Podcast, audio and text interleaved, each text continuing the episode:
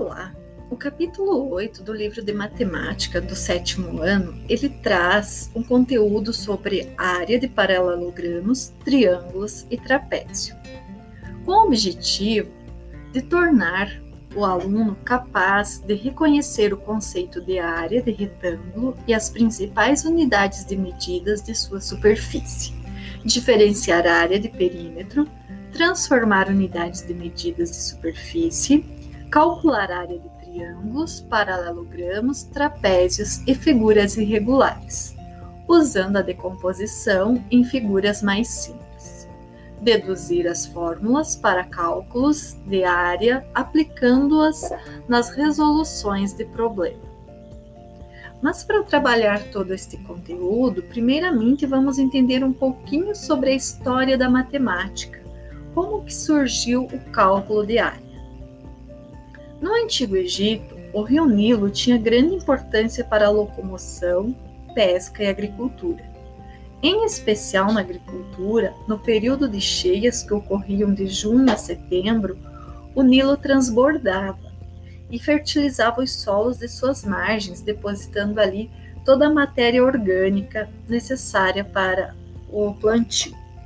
O povo egípcio, ao perceber esse fenômeno, começou então a planejar maneiras de mensurar o plantio e a colheita às suas margens, de forma a garantir alimentação para todos que ali habitavam.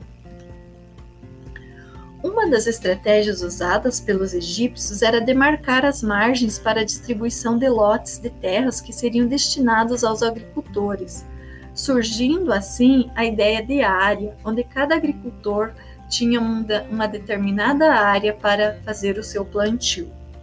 E os responsáveis por essas medições eram denominados estiradores de cordas ou esticadores de cordas, por usarem cordas com nós separados por uma mesma distância.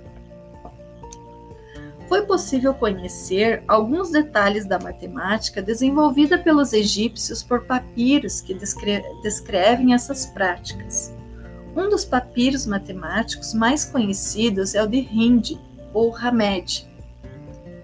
Ele data de cerca de 1650 a.C. e foi copiado por um escriba, o nome Hermes.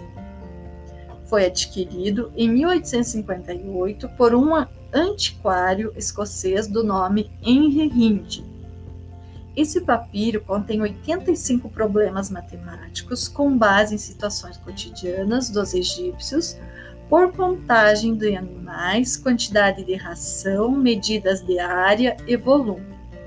Por essa razão, a geometria egípcia é considerada empírica.